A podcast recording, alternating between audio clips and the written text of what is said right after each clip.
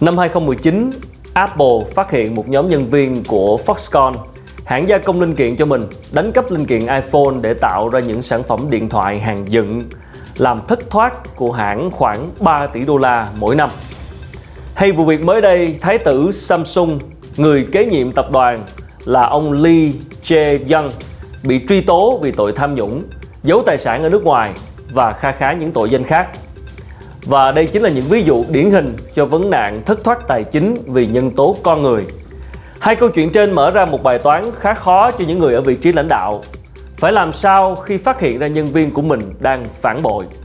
Làm sao khi mỗi năm công ty chi hàng trăm triệu hay thậm chí hàng tỷ đô la để đổ vào đầu tư cho những hạng mục nhỏ hơn. Tuy nhiên thì dòng tiền như một con sông nhiều nhánh mà các nhánh đó đổ về đâu, về tay ai thì không biết.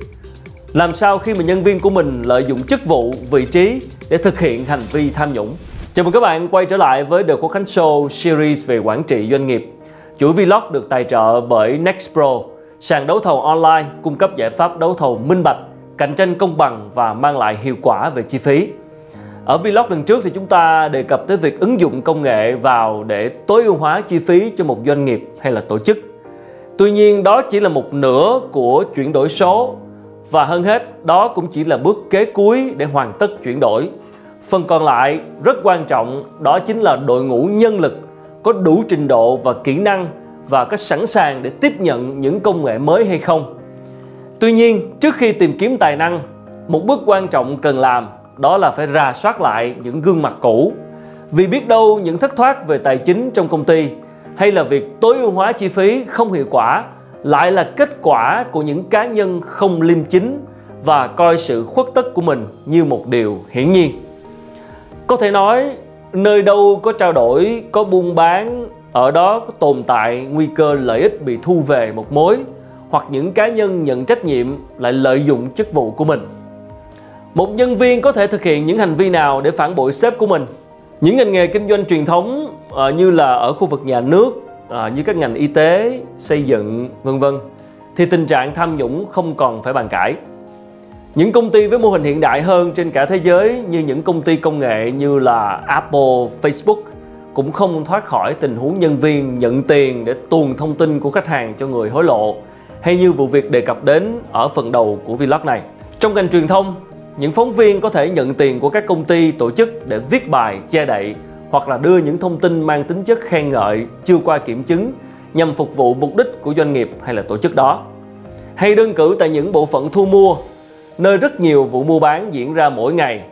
Việc những nhân viên, những giám đốc, quản lý có những hành động thu lợi nhuận cho riêng cá nhân mình lại càng phổ biến hơn nữa hay như tình huống rất phổ biến và rất là nhức nhối mà các lãnh đạo đã và đang phải đối mặt đó là một ngày đẹp trời một vị lãnh đạo nọ nhận được tin là nhân viên lâu năm của mình bất chợt muốn xin nghỉ việc. Và vài tháng sau thôi thì nhân viên đó mở công ty mới và kéo theo hợp đồng kéo theo hàng chục khách hàng thân thiết của công ty sang công ty mới của họ. Điều này các bạn sẽ thấy rất nhiều. Những việc làm này dĩ nhiên mang lại rất nhiều tác hại cho doanh nghiệp. Đúng như câu nói là một con sâu làm rầu nồi canh.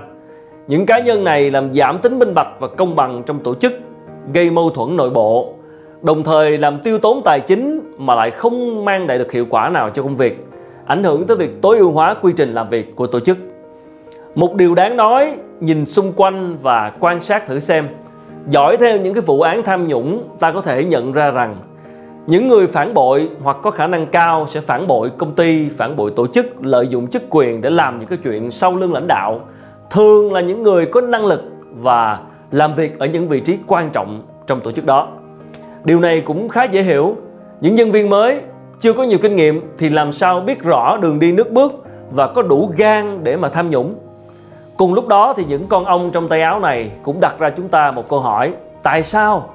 Tại sao những nhân viên có tài có thể mang lại lợi ích cho công ty lại lựa chọn từ bỏ lợi ích chung để vơ vét cho mình phần tài sản không đứng đắn để trả lời cho câu hỏi đó thì chúng ta nên tiếp cận từ nhiều khía cạnh.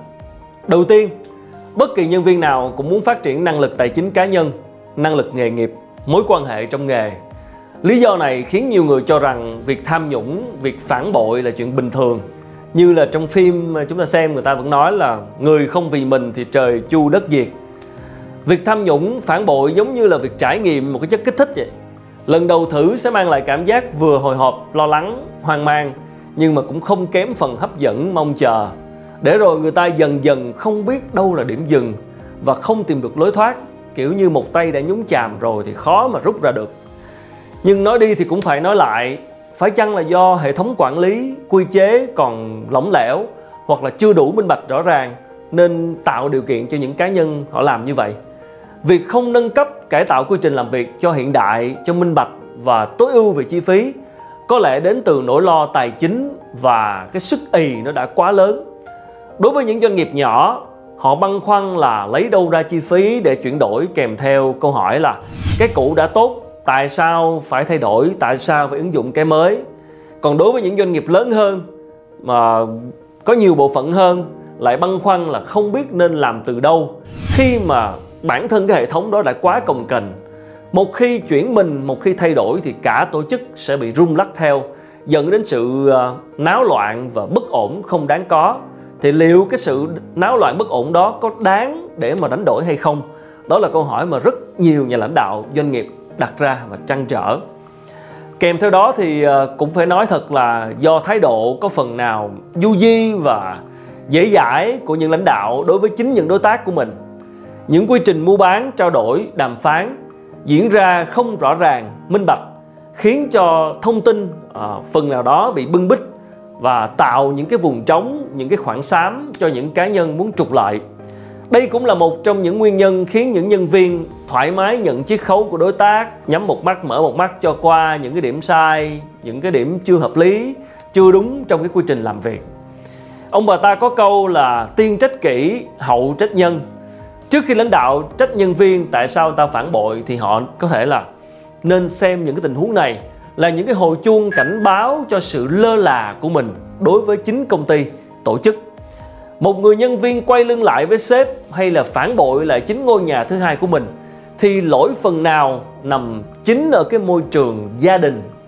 Ngoài những nguyên nhân đã nói ở trên liên quan tới quy trình, hệ thống quản lý, nâng cấp về mặt số hóa thực ra không quá khó. Cái khó là cái nền tảng của việc nâng cấp đó, là những nhân viên trong tổ chức đó đã không cùng chung suy nghĩ mục đích cuối cùng. Những cái yếu tố đó mới chính là lực trở ngại to lớn, khiến chúng ta không thay đổi được. Chúng ta phải thừa nhận rằng là quản lý con người đã khó, mà quản lý những con người có tài, có năng lực lại càng khó gấp bội, nhất là trong cái thời kỳ khó khăn này. Và tính tới tháng 6 của năm 2020 thì đã có 30 triệu người Việt Nam, bao gồm cả lao động chính thức và không chính thức, bị ảnh hưởng tiêu cực bởi dịch bệnh và do những cái thay đổi về cơ cấu mà các công ty được quyền đơn phương chấm dứt hợp đồng để cắt giảm nhân sự, để cắt giảm những cái chi phí, nên là cần phải rà soát để chọn ra những gương mặt đáng gửi gắm, đáng để giữ lại cũng là một nỗi lo to lớn của những lãnh đạo. Nhân viên phản bội, một là do sếp không biết quản, hay nói cách khác là quá thả lỏng nên họ được nước lấn tới. Và hai có thể là do sếp quản quá nghiêm. Đôi khi sự nghiêm khắc quá lố của một lãnh đạo có thể khiến cho nhân viên cảm giác bị kìm kẹp, bị bức bí và, kiểu như là, mong muốn làm sao thoát ra khỏi gọng kìm đó để mà có thể quay lại trả đũa.